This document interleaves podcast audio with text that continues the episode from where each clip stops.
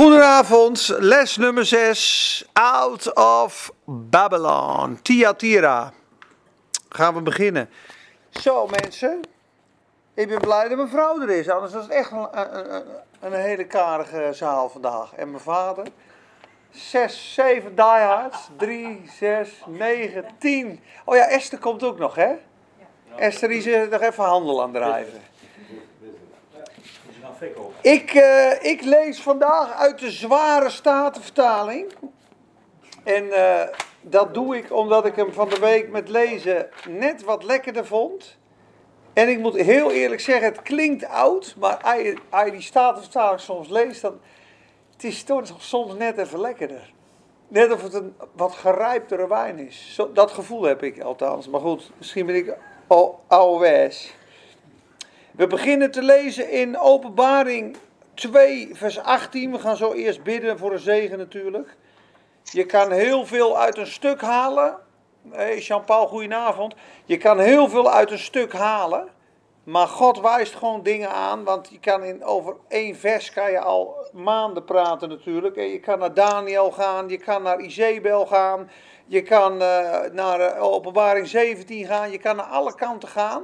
Maar we vragen gewoon de leiding van God en wat het mooiste is en het beste om te horen vanavond voor een ieder. Oké, we beginnen met gebed, jongens. Vader, dank u wel voor deze avond. Dank u dat u licht schijnt, Heer, in ons hart. Dank u dat u onze papa bent, onze vader, onze koning en dat u alles in uw hand heeft. Dank u, Heer Jezus. We zijn blij dat we rond uw woord kunnen komen, uw rijke, gezegende woord. Heer, ik las van de week nog in Daniel, hier één droom legde hij uit. Hij vroeg het in gebed aan u, één droom. En in één klap, Heer, was hij zeer gezegend, zeer in aanzien. Wat een promotie, Heer, van één zo'n gave van u, omdat ze u zochten. Heer, zo bidden we ook vanavond, wij zoeken ook u, Heer, en we nodigen u uit. Alsof u in ons midden was, en dat bent u ook. Want waar twee of drie vergaderd zijn in uw naam, daar bent u in het midden. In het midden van hem. In harmonieuze symfonie staat er zo mooi. Vader, en we bidden dat u ons hart vanavond gaat raken. Dat u gaat troosten, onderwijzen, richten, bemoedigen, verheugen. Heer, dat u schijnt in al uw volheid door uw woord heen. Heer, wij willen meer van u en meer van uw koninkrijk en meer van uw licht in ons leven. We zoeken u vanavond en vragen een zegen en een leiding in de regie van deze avond, Heer. In alles, van A tot Z. En we geven u de lofprijs, de dankzegging en de eer. Heer, net zoals Daniel, wat een dankgebed. Geloofd zij de God in de hemelen, die de geheimen aan ons bekend gemaakt heeft. Die in de droom gesproken heeft en de uitlegging gegeven heeft. O Vader, we bidden u ook zoveel inzicht en openbaring. Heer, laten de woorden raak zijn en laten ze veel vrucht mogen dragen. We zegenen iedereen hier vanavond hoofd voor hoofd en mevrouw natuurlijk dubbel. In Jezus' naam. Amen. Double for your trouble. Halleluja. Oké, nou ik begin te lezen in vers 18 en we lezen tot vers 29. Dat is de vierde brief uh, als ik het goed heb, ja, Efeze, Smyrna, Pergamum, Thyatira. En uh, volgens mij, ja, ze, betek ze, betekent fortress, een, een toren, en, een, een, een vesting. Dat is wat Thyatira betekent. En we gaan vanavond zien dat Thyatira de katholieke kerk is. En het begon allemaal heel goed, maar we gaan straks dieper erop in. En uh, ja, het kan een pittige les zijn. We hebben al uh, gezegd, Heer Jezus, die liefdevolle Heer Jezus die op de aarde liep en iedereen knuffelde en geen zondaar afwees, die was vrij pittig in Pergamum met zijn zwaard. Hè? Ik kom oorlog met je voeren. Ja, ik weet niet of je dit straks leest, maar dat gaat nu nog een stukje pittiger. En, maar hij begint met ze te loven en te prijzen, want aan het begin van de vierde en de vijfde eeuw zijn we nu. Dat is Thyatira en het ontstaan van de katholieke kerk. Uh, ik weet niet precies wanneer de katholieke kerk ontstaan is. Weet jij dat, papa? Zesde, zevende eeuw zo? Stapje voor stapje. Ja, stapje voor stapje. Ja, goed. En Schrijf aan de engel van de gemeente de Thyatira. Dit zegt de Zonen Gods, die zijn ogen heeft als een vlam vuurs. En zijn voeten zijn blinkend koper gelijk. Ik weet uw werken en liefde en dienst en geloof en uw volharding en uw werken dat de laatste meer zijn dan de eerste. Maar ik heb enige weinige dingen tegen u. Dat gij de vrouw Izebel, die zichzelf zegt een profetes te zijn, laat leren. En mijn dienstknechten verleidt dat zij hoereren en afgodenoffer eten. En ik heb haar tijd gegeven. Er staat nog een microfoon aan, jongens, van iemand. Komt goed. En ik heb haar tijd gegeven dat zij zich zou bekeren van haar hoererij. En zij heeft zich niet bekeerd. Zie, ik werp haar te bed. En die met haar overspel bedrijven in grote verdrukking, zo zij zich niet bekeren van hun werken. En haar kinderen zal ik door de dood ombrengen. Dus Jezus, mensen, dus Jezus. En al de gemeenten zullen weten dat ik het ben, die nieren en harten doorzoek. En ik zal u lieden geven, en ieder naar zijn werken.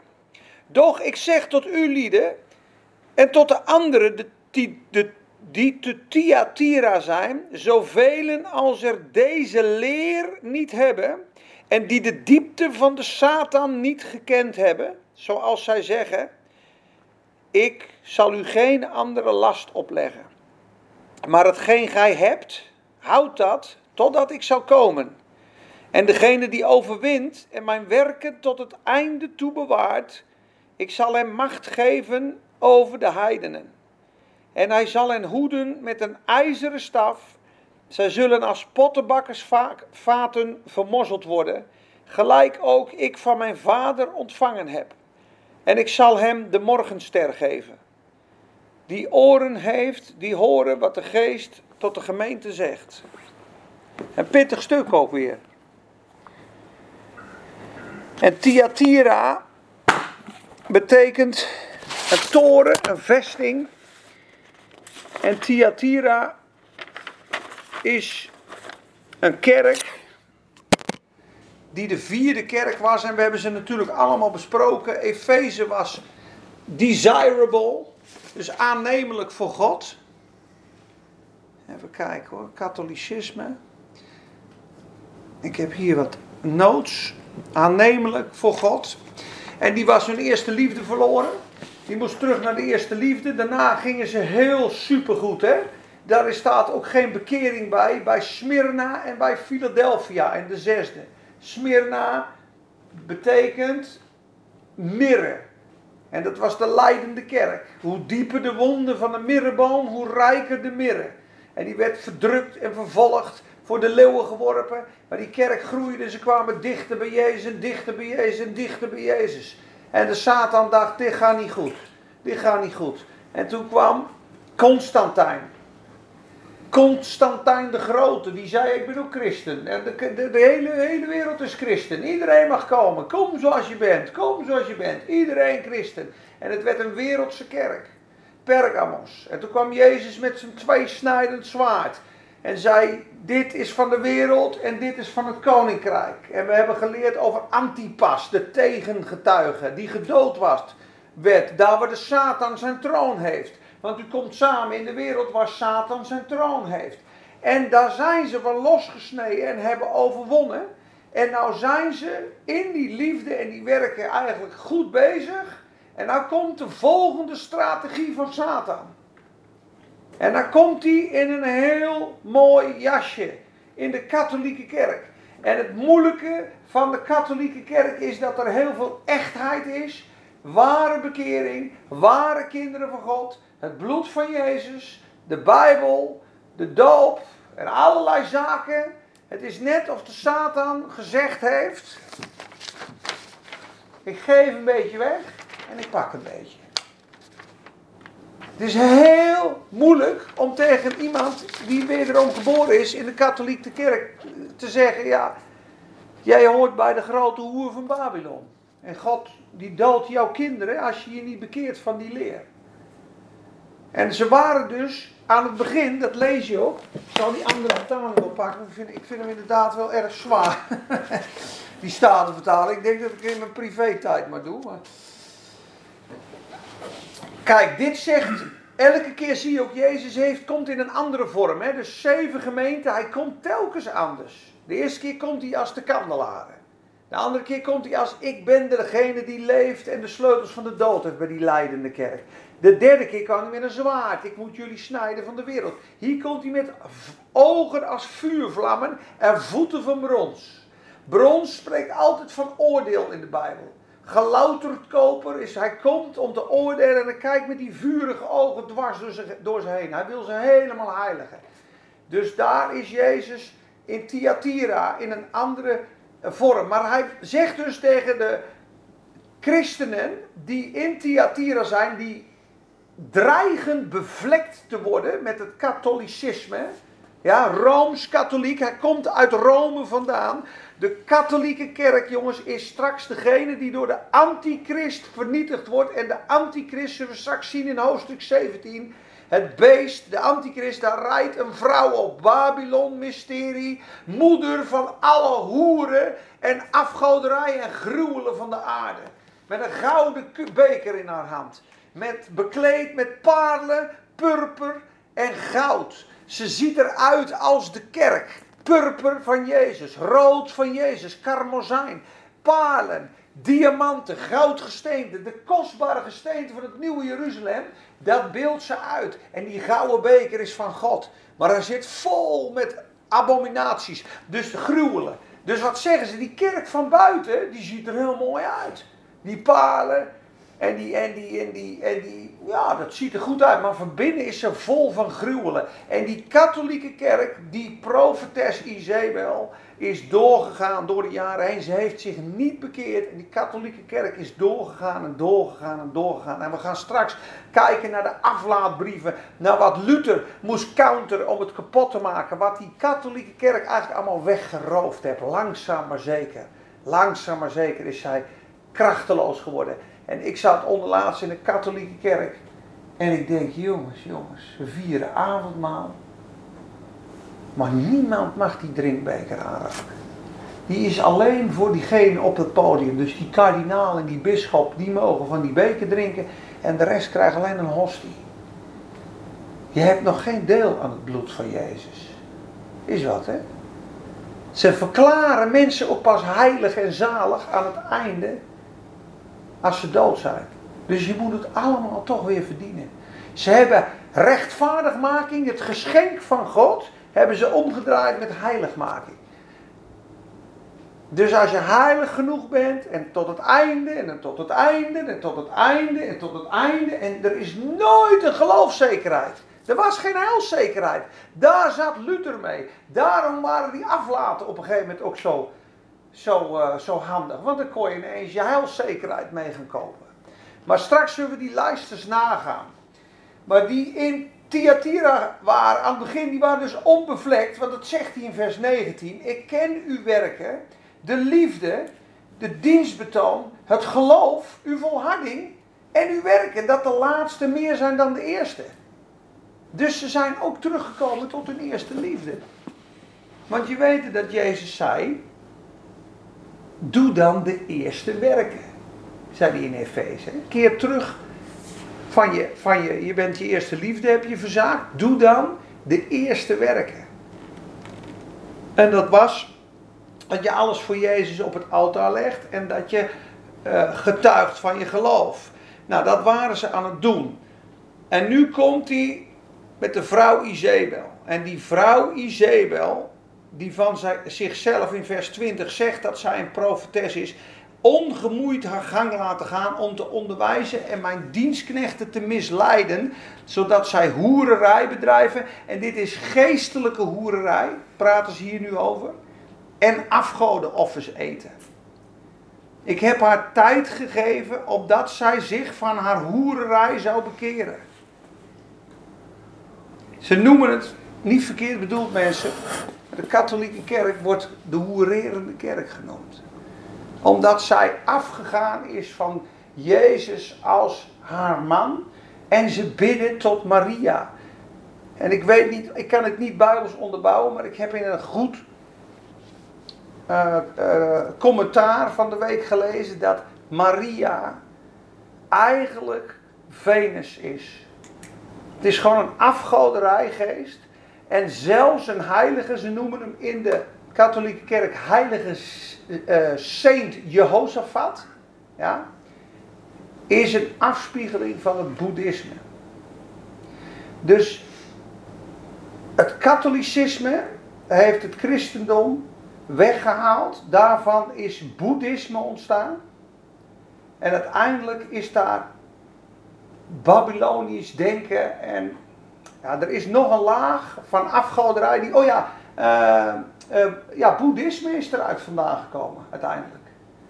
Dus die leer die ze brachten is telkens in de kerk gekomen en God wil dat uitrukken in Thyatira. Het is niet gebeurd, het is doorgegaan. Die katholieke kerk heeft heel veel dingen weggenomen. Ik ga straks een lijstje lezen, een paar dingen, en dan gaan we naar hoofdstuk 17. En dan gaan we lezen wie die hoer is in een verder stadium. Ik ga niet over Izebel nu helemaal uitweiden. Dat wordt te lang. In Koningen 21. Daar wordt zij de dochter van Baal, Et Baal. Haar vader was een koning. Ze is geofferd aan Baal als kind al. Het is echt een hele demonische vrouw. En ze wordt door Jehu in 2 Koningen 9 uit het raam, uh, door de honden wordt ze opgegeten. Maar die geest van Izebel is een macht van een, uh, hoe moet ik het zeggen? Ja, van een misleidende geest. Dus die leer kwam in de kerk. In Thyatira.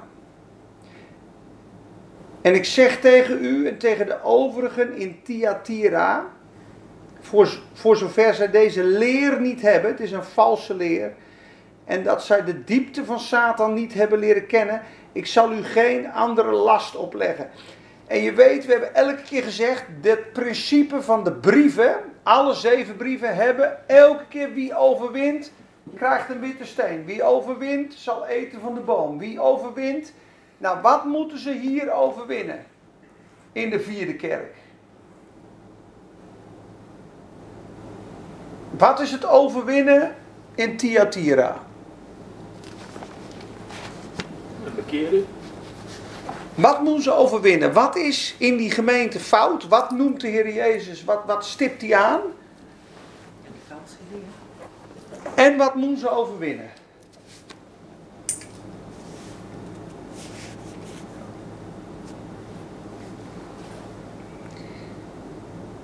Werken. Ja. Ik heb enkele dingen tegen u. Ja. Ja, wat heeft hij tegen ze? Dat ze, dat ze het ongemoeid te gang hebben laten gaan. Precies.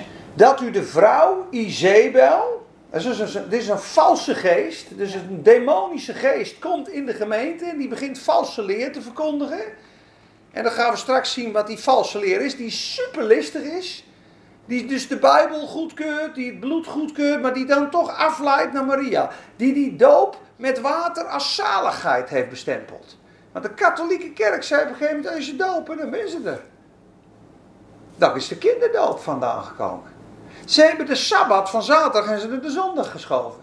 Ze hebben het Loofhuttenfeest, de dankweek, en ze dankdag van gemaakt. Ze hebben het kerstfeest geïntroduceerd. Ze hebben reverend, één paus zijn ze neergezet. Die de vertolking van Christus is. Dus die misleidende geest, die laten jullie ongemoeid aan gang gaan om te onderwijzen en mijn dienstknechten, mijn zuivere dienstknechten, te misleiden, zodat zij hoererij bedrijven, dus dat ze dus bij het bloed van Christus weggaan en het van Maria en werken en dingen gaan veranderen. Dus ze gaan bij God vandaan. Ze gaan, die geest laat je hoereren, geestelijk hoereren. En alles wat wij aanbidden buiten God, ziet God als vreemd gaan. Ziet hij als hoererij, ziet hij als overspel. Daarom ook als we de wereld lief hebben, dat ziet Jacobus als vijandschap. Wie de vriend van de wereld wil zijn, maakt zich een vijand van God. Dat is vrij pittig, want hij staat hier met vuurvlammen en bronzen, bronzen voeten. En het vuur van God komt en alles wat niet in lijn is met zijn majesteit, zijn koninkrijk en zijn zuivere aanbidding, wil hij uit die kerk louteren. Terug naar eerste liefde, trouw tot in de dood, weg bij Pergamos in de wereld, weg bij die misleidende geest, die katholieke kerk die zo listig kan werken. Want er zijn namelijk ook hele oprechte kinderen van God in de katholieke kerk. Die zijn er. Die zijn er. Dus die leer moeten ze overwinnen. Ik heb haar de tijd gegeven omdat ze zich van haar hoererij zou bekeren, maar ze heeft zich niet bekeerd. Ze heeft zich niet bekeerd, ook vandaag nog niet. Zie, ik werp haar te bed en met hen die overspel met haar plegen. Zie, God ziet dat als overspel in grote verdrukking.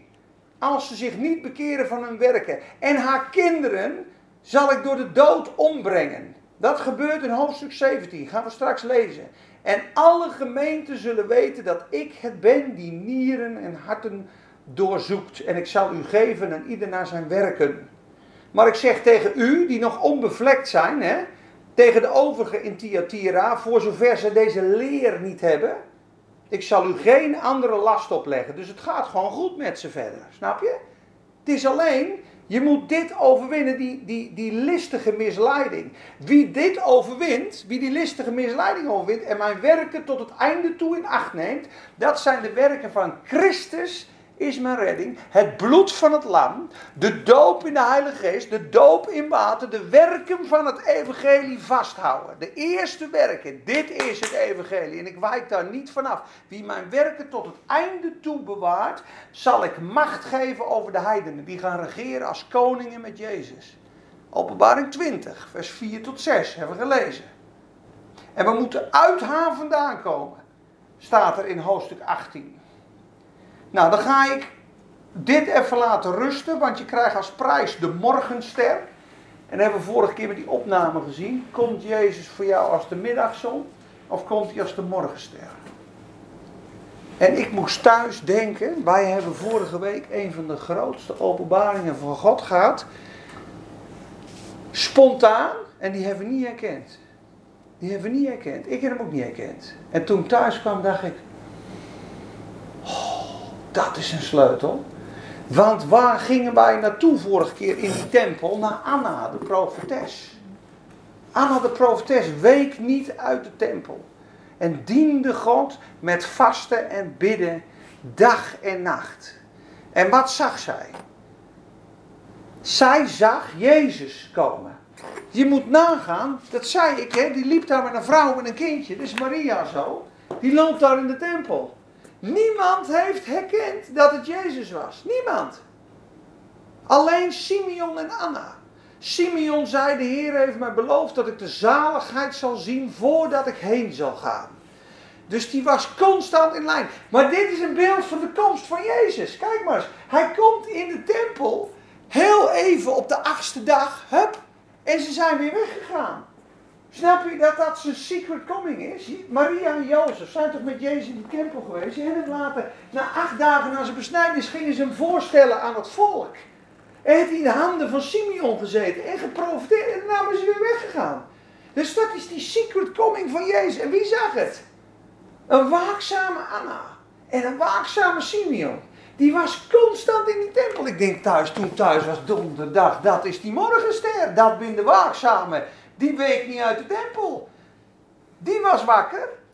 Die zag hem. Niemand herkende dat kind. Dat is een kind. Wie is dat? Maria met een kind. Wat komt ze hier doen? Hoe bedoel je de verlosser? Maar hun herkenden hem als de verlosser. En dat is heel bijzonder. Amen. Amen. Oké, we gaan naar openbaring 17.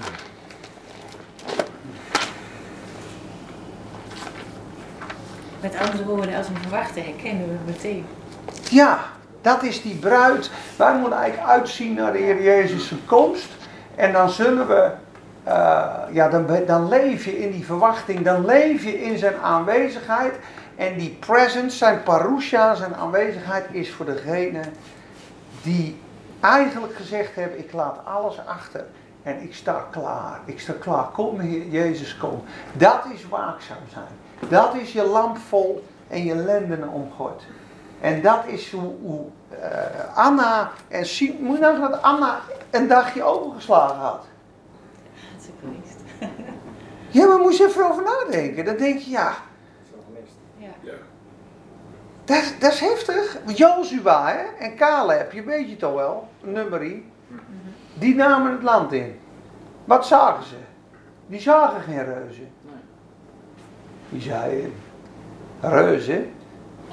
Vergeleken met God bent gewoon mieren. Die kunnen we makkelijk heen.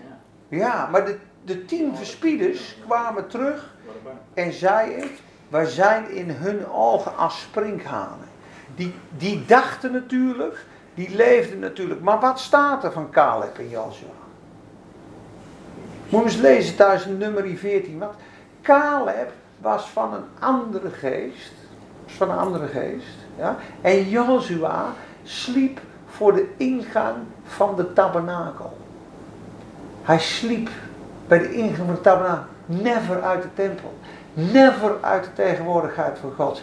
Ik slaap bij de tabernakel. Ik, Gods tegenwoordigheid is mijn rustplaats. Ik zoek God elke dag. En daarom worden ze nergens niet bang voor. En gaan ze wonderen en tekenen. En de tien verspieders werden eh, over heftige oordelen gesproken. Wieren gewoon een kwaad gerucht brachten ze onder het volk. 2,5 miljoen mensen maakten ze doodsbang. Klinkt herkenbaar, hè? Angstzaaien. Ja, die stierven voor het aangezicht van God, hè, de tien verspieders. Omdat ze een kwaad gerucht voortbrachten. En God kan dat niet. We zijn allemaal reuzen, dat wordt een groot probleem. Dat kunnen we nooit. Maar moest je nagaan, weer die Jozua. Constant in de tempel. Constant God zoekende. En als je dat hebt, jongens, krijg je het beste van God. En dan heb je alles op de altaar gelegd. Dan zoek je hem continu, voortdurend. En God is een beloner van hem die hen ernstig zoeken. Staat er, hè? Hebreeën 11, vers 6. Hij is een beloner van degene die hem ernstig zoeken. Dat is hem ernstig zoeken.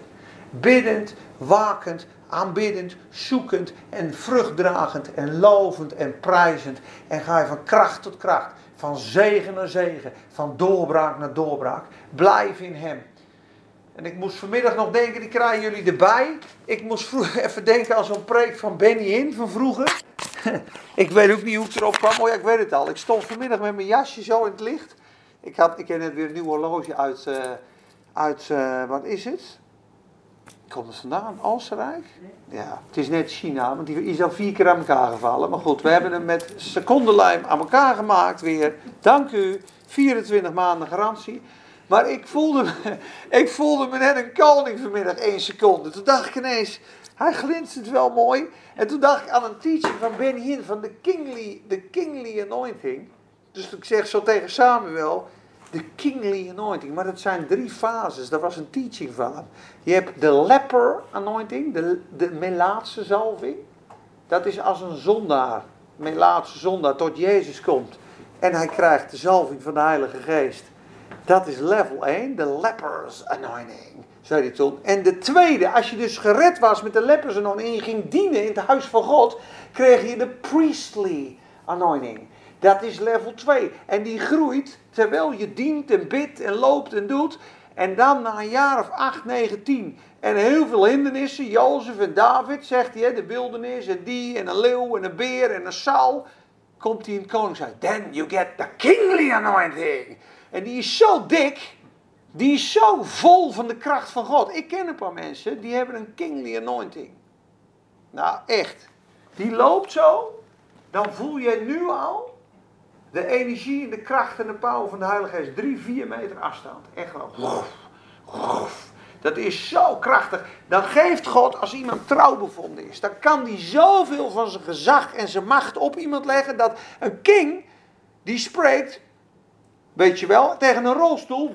Rise up and walk. En dan gebeurt het. Maar wij met onze melaatse zalving. Ja, sta op, sta op, sta op. Dan snap je, dan ben je nog niet op dat niveau van, die, van dat gezag. Die koning wandelt in de hemelse gewesten. En die is zo trouw en die is blijven dienen. En er komt een dag, dan, dan promoot God je. En dat zie je bij David ook. Na 13 jaar met die bende. En eens komt hij in het koningshuis. Dus dat is ook mooi om eventjes te delen, dacht ik, voor vanavond. En eh, ik hoop dat jullie er wat aan hebben. We gaan naar Openbaring 17. En dan wordt het een beetje mysterieus en spannend. Maar Openbaring 17 is het oordeel over het geestelijke Babylon, het geestelijke wereldsysteem, de katholieke kerk, Rome. Hier komt de antichrist in tevoorschijn. Hier ga je heel veel dingen zien. Dit is een mysterieus, avontuurlijk iets. En dan gaan we daarna gewoon mee afsluiten. Want dit is, een, is best een pittige les. En ik kan er heel veel over zeggen, maar dan, ben ik, eh, dan ga je te veel informatie krijgen. Dus we gaan dit hoofdstuk nog uitdiepen. Voor de rest mag je gewoon zelf gaan bestuderen. Uh, lees Daniel. Ze doen niet mee met het Babylonische systeem. Ze eten ander eten. Ze krijgen promotie. Ze zijn tien keer slimmer. En Daniel legt één droompje uit en geboef. Hij is ineens aan het hof. Met grote geschenken en groot gezag. En God wil ons ook grote wonderen en grote gebieden in laten nemen. Allemaal. Denk niet klein. Maar God kan jou één openbaring geven voor iemand. En die kan zo raak zijn dat je gigantisch groeit en gigantische eh, eh, invloed krijgt. Maar zij baden en ze zochten de Heer continu. Ze waren echt goed bezig, die gasten. En ze hadden natuurlijk maling aan, hè? Met die vurige oven. Want er waren wel kereltjes, hè?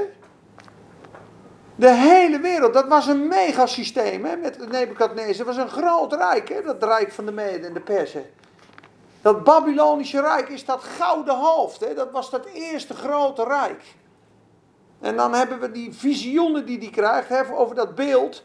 En de laatste zijn de leem en ijzer. En ik weet niet of ik een spooky figuur ben, maar ik zeg het nog tegen mijn vrouw van de week. Maar het goud is het, uh, het Babylonische Rijk, dan krijg je dat Medi Medische en Persische Rijk. Dan krijg je dat Romeinse Rijk als vierde. En dan heb je nog een ander, een ander rijk. En die twee benen zijn het Romeinse Rijk. Er is nog een rijk, ik, ken ze niet allemaal uit mijn hoofd. Maar de laatste is leem en ijzer. Moet je even lezen. Die krijgen we toch even bij dan. In de tijd van de tien koningen, straks gaan we ook tien koningen zien. Ja, komt dat koninkrijk. En Daniel, die is, moet je nagaan wat Daniel voor een woord geeft in die tijd. Dat moeten wij nu nog meemaken. Dat is een openbaring van dat beeld. Dat, dat gaat over de laatste der dagen, zegt hij op een gegeven moment. Daniel 2 is dat. Kijk, Daniel 2. Even kijken, dan begin ik in vers 41. Dat u verder de voeten en de tenen gedeeltelijk van leem van een pottenbakker en gedeeltelijk van ijzer gezien hebt, dat zal een verdeeld koninkrijk zijn. Het zal iets hebben van de hardheid van ijzer. Juist daarom zag u ijzer vermengd met modderig leem. En de tenen van de voeten gedeeltelijk van ijzer en gedeeltelijk van leem. Dat koninkrijk zal gedeeltelijk sterk zijn en gedeeltelijk broos, broos. Dat u gezien hebt ijzer vermengd met modderig leem. Ze zullen zich door menselijk zaad vermengen maar ze zullen zich niet aan elkaar hechten, zoals ijzer zich niet vermengt met leem. En in de dagen van die koningen zal de God van de hemel een ander koninkrijk doen opkomen, dat voor eeuwig niet te gronden zal gaan. Dus ik zei, ik zei, het lijkt, het zou kunnen, ik weet niet of ik gelijk heb, maar het lijkt net of hier ijzer en leem, ja, leem is vleeselijk, ja, en ijzer, dat straks de technologie en de mens samen is, staat het zaad zal niet daaraan vastkleven. Dus het kan maar zo dat dat laatste rijk waar wij straks in leven, met die tien koningen, gaan we zo lezen. Tien koningen gaan een uur met het beest regeren, met een merkteken. Er zit nu al chiptechnologie in, maar het kan maar zo zijn dat dat koninkrijk bestaat uit ijzer, uit technologie en vlees. En dat dat zaad niet hecht. Kijk, ze zullen zich door menselijk zaad vermengen, maar ze zullen zich niet aan elkaar hechten, zoals ijzer zich niet vermengt met leem. Het is niet eens gek gedacht, zegt Ramona. Ramona verklaart normaal alles best wel. Ik ben een beetje, een beetje complotdenkerig. Dan zegt ze, ja, het is wel heel ver gezocht. Maar nu zegt ze, joh, dat zou best eens kunnen. Maar kijk eens wat er daarna staat in vers 44. In de dagen van die koningen, dat zijn de tien, zal de God van de hemel echter een koninkrijk doen opkomen dat voor eeuwig niet te gronden zal gaan en waarvan de heerschappij niet op een ander volk zal overgaan. En het zal al die andere koninkrijken verbrijzelen, verbrijzelen en teniet doen, maar zelf zal het voor eeuwig stand houden. Dat is die rots die dat beeld gaat vermalen. Ja, met dit in onze gedachten, is een gigantische profetie van Daniel over de eindtijd, gaan wij naar Openbaring 17. Want daar komen de tien koningen zo aan. En dat is het laatste koninkrijk. En dat is het opkomst van het Rooms-Katholieke. Komt straks. Ja, dus de Satan gaat de aarde samen met de politieke machten. Dus de koningen van de aarde en de antichrist en de katholieke kerk. Die gaan straks over de aarde. En die gaan geoordeeld worden door God. En sterker nog, goed begrijpen mensen, de, het oordeel van God over de wereld komt in de vorm van de antichrist. De Heer Jezus en God zegt straks, luister, jullie hebben mijn zoon niet aangenomen. Je hebt hem verworpen. Je hebt een plezier gehad in de ongerechtigheid. Je hebt de liefde van de waarheid niet omarmd, waardoor je gered had kunnen worden. Nu zend ik u een leugen der dwaling. Dat ze de leugen geloven. 2 Thessalonicense 2. Dan gaat de Satan in de tempel zitten. Dan zullen ze die als Messias zien. Straks verwelkomen. Dan gaan ze hem aanbidden. En dat wordt de ondergang van de wereld. God geeft ze een andere Messias. Hij ming niet willen en hij. Hier. Dat is hem, de prins van deze wereld. En die komt als een engel des lichts. In de tempel gaat hij zitten. Wonderen doet hij.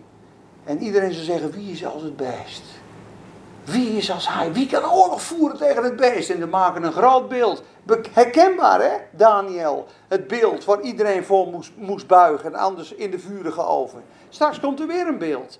En als je niet buigt, ga je kop eraf. Wordt hetzelfde spelletje gespeeld. Hetzelfde Babylonische Rijk. De opkomst van de achtste Caesar is de antichrist. Gaan we nu lezen. Het is allemaal heel mysterieus. Misschien kan je dat niet in één keer pakken. Maar uiteindelijk gaat het toch landen. Jongens, kunnen jullie het nog een beetje volgen of is het allemaal abacadabra? Oké, oké. De vrouw en het beest. En een van de zeven engelen die de zeven schalen hadden, kwam en sprak met mij en zei tegen mij: Kom, ik zal u het oordeel over de grote hoer laten zien. Zo noemt God er? Die aan vele wateren zit. Met haar hebben de koningen van de aarde, de machtigen van de aarde, de politieke leiders, hoererij bedreven. En de bewoners van de aarde zijn dronken geworden van de wijn van haar hoererij. En in de geest bracht hij mij weg naar een woestijn en ik zag een vrouw zitten op een scharlakenrood beest, dat vol van godslastelijke namen was, met zeven koppen en tien hoorns. En de vrouw was bekleed met purper en scharlaken, getooid met goud, edelstenen en parels. Zie je? Alle grondstoffen van het Nieuwe Jeruzalem. Ze ziet er prachtig uit, maar ze is vals en een gouden drinkbeker in haar hand, vol van gruwelen en van de onreinheid van haar hoererij. En op haar voorhoofd stond een naam geschreven: Geheimenis. Het grote Babylon, de moeder van de hoeren en van de gruwelen van de aarde. En dit zijn geestelijke hoeren, jongens. Gaat niet over prostituees onder een rode lamp. Gaat over alle hoererende geloven op aarde. Daar waar dus, dus boeddhisme vandaan komt, hindoeïsme, alle valse kerken, alle misleidingen, alle leren, komt allemaal uit de misleiding van die katholieke kerk vandaan. Ze is de moeder van alle hoeren, van allegenen die, af, die God zijn, die in afgoderij en hoererij ten opzichte van God gekomen zijn. En zelfs ons kerksysteem hier is nog Babylonisch. Want wij zijn niet één. Wij hebben allemaal onze eigen club. En iedereen die zegt: Ik ben christelijk gereformeerd, of ik ben dit, of ik ben dat, distancieert zijn andere broeder, is allemaal verdeeldheid en Babylonisch. Het is absoluut niet wat God wil. God wil één kerk, één broederschap in elke plaats. En dat is zo. En al die verdeeld, ik ben van Luther, de Lutheranen, de Presbyterians. Het is allemaal vlees en afsplitsing in afsplitsing. En het, iemand zei dat is hoererij. Want vandaag, weet je dat? Als je geen zin hebt in de kerk, hoe gewoon tot een andere kerk. Het is net als een vrouw die een man heeft. Dat beval ik niet. Andere man, andere man, andere man. Eh, als het mij maar zint. Maar de echte kerk, één plaats. Moest nagaan dat je. In Korinthe wordt er op een gegeven moment één buiten de gemeente gezet, toch? Die heeft seks met zijn stiefmoeder. Dan zegt Paulus, die moet buiten de gemeente gezet worden. Nou, als vandaag de dag dat gebeurt, dan gaat hij gewoon verder een week later. He, de Rutte heb je de hervormde. Want ja, ik heb twee vrouwen, dat mag daar niet. Oh, hier mag dat wel. Ja, ja ik heb onderlaatst nog een contactblad gelezen, wat daar allemaal in stond. Ja, ik ben bijna van mijn stoel afgevallen, jongens. Alles is goed. Kom zoals je bent, je hoeft je ook niet meer te bekeren. Nee hoor, gewoon doen. Nou, dus, ja, sorry ik zeg, maar dat is echt Pergamus. Dat is echt Babylonisch, echt, echt fout. Ik heb nog een grote prediker eh, een bericht gestuurd van zes minuten, zie ik het verkeerd? Hij zei, luister, liefhebben, zonde blijft zonde. Het is de 21ste eeuw, zonde blijft zonde. Het loon van de zonde is de dood. Ja, er moet bekering plaatsvinden. Kijk maar in 1 Korinthe 5. Dus iedereen welkom, iedereen welkom. Dat kan dan. Dus 1 Korinthe 5, je wordt eruit gezet, we gaan gewoon naar Arekark. Kom toen niet, want er was maar één plek in Korinthe. Hij kon nergens heen. Dit was de gemeente. En als hij terugkwam, dan zei ze, maatje, moet je bekeren. Houd hem wel als een broeder. Dat hij niet door droefheid afvalt. Maar hij kon niet naar, naar, naar Efeze gaan. Ja, kom hier even naar de kerk. Dat doen wij. Wat kom je doen? Je bent toch van de kerk van Korinthe? Ja, ze willen me niet meer. Snap je dat, dat dat die heiligheid is? Dat je niet weg kan bij de ware bruid van Christus. En dat je dan tot bekering komt. En dat er op een gegeven moment. Ja, de katholieke kerk heeft de tucht gemaakt en de biecht gemaakt. En we gaan het zo zien. Hè, ze, ze moeten biechten bij de priester. En hij vergeeft hun. Niet het bloed van Christus. Dus ik heb hier wat dingen. Ja, laat ik dat trouwens maar overslaan. Anders heb ik een paar dingen opgeschreven. Maar laat ik dat maar niet doen. Nee. Het vage vuur. Heilige vereerling. Straf voor de doden. De, de doden loskopen uit vage vuur kan ook, hè? Ja, maar neef, die, die heeft toch, uh, ja, die heeft een paar dingetjes uh, in zijn leven fout gedaan. Die heeft een beetje zwart geld en uh, die had ook wel een paar maanden vreemd te gaan. Dus die zit, ja, zeven jaar in het vagevuur. Kan ik dat afkopen dan? Ja, dat kost 2250 euro, Jaapie. Oh, dat is goed, hier al. Hoppa. Dat is handel. De was, ja, dit is. ik moest zo lachen. Er staat bij één stelling van, van Luther, hij zegt ja. er was zo'n aflaatprediker toen, die zei: luister, als je aflaten betaalt, ben je zo heilig en zo verzoend. Al zou je, indien het mogelijk ware, de moeder, de moeder Gods verkracht hebben. Ja. Hij de moeder van God verkracht, zei ze in die tijd, dan word je nog zalig met die aflaten. Dus het onbedenkelijke grote zonde, wat niet erger kan, dat, dat kun je afkopen. Dat is ook de katholieke kerk. Dat zie je vandaag de dag ook terug. Geven, geven, geven. Aan geven. Veel geven, want dan word je rechtvaardig, anders ben je schuldig. En dan op het schuldgevoel inplaten. Constant opnieuw beleiden, constant opnieuw beleiden. Terwijl het geregeld is. We zien heel veel dingen terug van de katholieke kerk. Eén dominee. Dat is nooit de bedoeling. Eén dominee. Vroeger hadden ze de Bijbel alleen in het Latijn. Lazen ze hem voor in het Latijn aan de mensen die het niet verstaan konden. Twee uur naar de kerk geweest, niks geleerd. Wil jou, wil jou je wel dom? I can play domino better than you. De bukken nog eens eh, zo'n niet aan je. Ja, nee, maar het was exclusief. De Bijbel is vertaald in 1500 met de Göteborg-pers, papa, dat weet jij wel. 1400 zon. Ja, en daarna is die vertaald naar, in naar het volk gekomen. Maar goed, we gaan verder. De hoer van de aarde. Dus elke kerk die weggegaan is bij de ware aanbidding van God, is eigenlijk geïnfecteerd door die grote hoer, die Babylonische hoer. De moeder van de hoeren en de gruwelen van de aarde. Grondslag van het boeddhisme dus. En ik zag dat de vrouw dronken was van het bloed van de heiligen. Ze is, ze is een moordenaar. En van het bloed van de getuigen van Jezus. En ik was bovenmate verwonderd toen ik haar zag. En de engel zei tegen mij: Waarom verwondert u zich? Ik zal u het geheimenis vertellen van de vrouw en het beest dat haar draagt. Goed opletten nu: dat er zeven koppen heeft en tien horens. Ja? De zeven koppen op het beest van de antichrist zijn de afbeeldingen van zeven koningen in waar die antichrist is gemanifesteerd. Ja? Dus dat is, de, dat is de geestelijke uitleg van dit profetisch beeld. Dus dat rode schalake beest is de antichrist. Die heeft zeven koppen. Dus is, hij zeven manifestaties is die langs geweest. In Caesar, in, in een andere Caesar, eh, in Constantijn, in ieder geval alle Caesars die vermoord zijn. En de vijfde is Nero, hebben we vorige keer besproken. Ja? En hij heeft tien horens. Dat zijn die tien koningen. Gaan we zo lezen. Goed opletten. Het beest dat haar draagt, dat zeven koppen heeft en tien horens. En het beest dat u gezien hebt, was. Dat is Nero. En is niet. Is gestorven.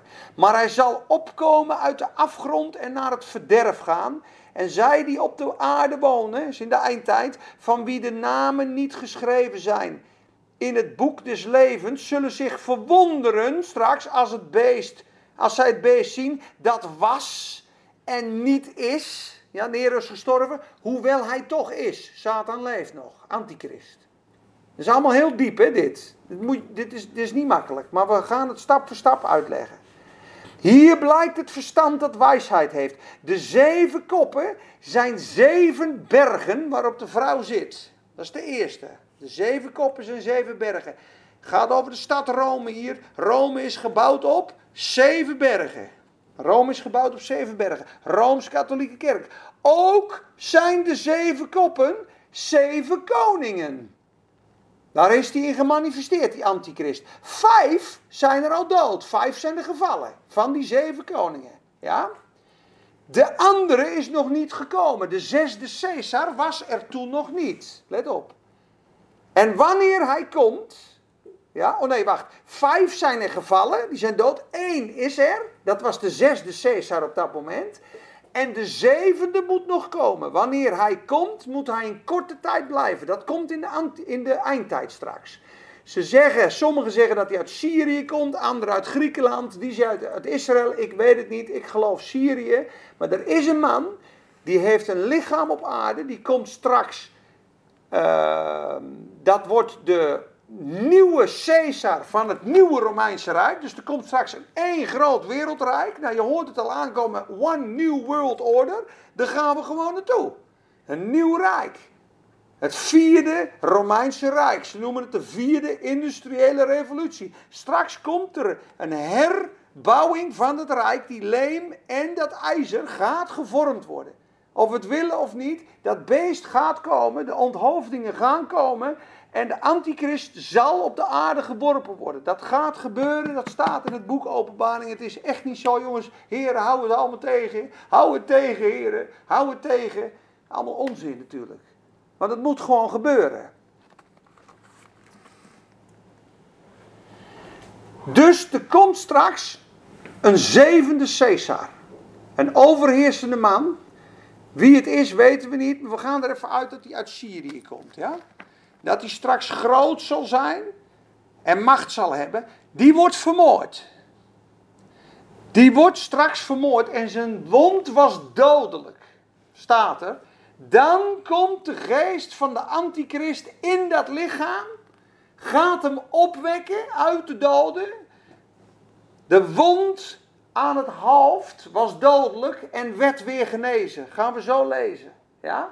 Dus hij doet de opstanding van Christus na. En hij komt dus voef straks in dat lichaam van de zevende. Kijk maar eens wat er staat. Wanneer hij komt, moet hij een korte tijd blijven. En het beest, de antichrist, de Satan, dat was en niet is, is ook zelf de achtste. En hij is uit de zeven. Zie je, hij is uit die zeven koningen. Een van die zeven is de achtste. Moeilijk te begrijpen dit, hè? En ze zijn erachter gekomen, wie het verstand heeft, bereken het getal Caesar Nero is in het Latijn, in het Grieks en in het Hebreeuws 666. Dus ze zijn er overtuigd van, hij was de vijfde, hij woonde in die tijd, hij was de meest sadistische christenmoordenaar. Satan was het meest openbaar in Nero. En straks komt hij met dat beest terug, met de snelheid van een luipaard, Alexander de Grote, met de verschrikking van een beer en een draak. En die alle kwade componenten in één persoon zal de antichrist zijn. En hij doet de opstanding na. Hij is uit de zeven en gaat naar het verderf. En de tien horens die u hebt gezien zijn de tien koningen. En wat lazen we in Daniel? In de tijd van de tien koningen zal dat, dat, die steen zal ze vernietigen en zal een eeuwig koninkrijk komen. Hebben we net gelezen, let op wat er staat. En het koningschap hebben zij nog niet ontvangen, maar die zullen zij ontvangen met het beest één uur.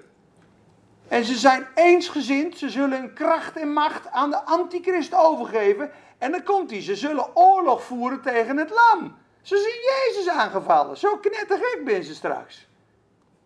Dus tien koningen in de eindtijd. Je moet nagaan dat tien wereldleiders binnen een uur gepromoveerd worden als machthebbers van de aarde. En die zullen hun macht via de katholieke kerk aan de antichrist geven.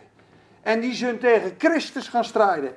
En het lam zal hen vernietigen. Want hij is de Heer der Heren en de Koning der Koningen. En hij zal hen overwinnen. En dit zijn wij, jongens. Hey. En die samen met hem zijn. Want dit is dat vers wat ik aan me zeg. Trapte Satan in de hel. Dit is Psalm 149. Dit is het voorrecht van zijn heilige. Om de, om de Satans te knechten en met, en met kettingen te binden. Hier zijn ze op de paarden achter hem. Daar gaat Henk met zijn krullen met zijn zwaard uit zijn mond. Dan zak je heen, ellendeling. Met hem zijn de geroepenen, de uitverkorenen en de gelovigen. Zie je dat? Zie je jezelf al zitten op zo'n paard? Want dan ga je strijden tegen die koningen en de antichrist. Wat mooi hè? De overwinnaars. En hij zei tegen mij, de wateren die u gezien hebt, waar de hoer op zit, wat zijn dat? Dit is profetisch mooi uitgelegd. De wateren zijn volken en naties. En wat staat er nog meer? Talen. Talen en Menigten. menigten. Dus dat zijn alle mensen van de aarde, daar zit die hoer op, die katholieke kerk. En de tien horens die op het beest zag, zullen de hoer haten, de katholieke kerk. En ze zullen haar verwoest en naakt maken en zullen haar met vlees eten en haar met vuur verbranden. Dus God oordeelt straks die katholieke kerk dwars door de antichrist en die koningen heen. Want God heeft het hun in hun hart gegeven om zijn plan uit te voeren en dit eensgezind te doen en hun koningschap aan het beest te geven totdat de woorden van God volbracht zijn. En de vrouw dus je hebt in dit hoofdstuk, dit is ook een megasleutel, daarom is de openbaring zo moeilijk. De vrouw en de hoer zijn twee verschillende dingen. De vrouw, kijk maar naar vers 18, die u gezien hebt, is de grote stad. Dus die vrouw is Rome, die op zeven bergen zit, maar de hoer is de Rooms-Katholieke kerk. Dus de vrouw is Rome, de grote stad waar het allemaal zit, daar zit ook de Illuminati. Hè? In Rome, in het Vaticaan, is de onaantastbare Vaticaan, dat is gepland, las ik van de week, door Mussolini in 1929. In 1929 heeft Mussolini samen met een of andere paus de onafhankelijke staat Vaticaanstad gemaakt. Onaantastbaar, immuun. En ik weet van Rodney Howard Brown, die vier boeken geschreven heeft. Hij zei: Peter, het drugskartelgeld van de Mexicaanse drugskartels wordt doorgelaten in Amerika. De CIA weet daarvan, heeft een prijs met hun afgesproken. En dat geld wordt witgewassen in de katholieke kerk, in het Vaticaan op dit moment. Zo ziek is de planeet. Ja, dan hoor je heftige dingen, maat, hè? Succes. Jo. Dus, wat bouwen ze? Grote, dure kathedralen van goud. Met mooie schilderingen. Hoe mooi klinkt het? Een mooi huis voor God. In Spanje, in Barcelona, ben ze bezig met een kathedraal. Die is in 2049 pas af, jongens. Die heeft zoveel miljarden gekost. Terwijl de straatkinderen sterven in Brazilië en ze allemaal halleluja katholiek en de paus roepen. Ze bouwen het huis van God en het moet mooi van goud zijn. Maar het is vlees, het is natuurlijk. Het huis van God is geestelijk. Kijk, en dan 18 vers 4. Nou, eigenlijk zou je hoofdstuk 18 ook moeten lezen, want dat is het, de val van het materiële Babylon. Dat wordt nu te veel. Dus we hebben nu het geestelijke Babylon aangepakt. Dat is de katholieke kerk. De vrouw is Rome. En daarna gaat hij die stad gaat hij straks oordelen. Lees het maar thuis. Hoofdstuk 18, de val van Babylon, is het materiële Babylon.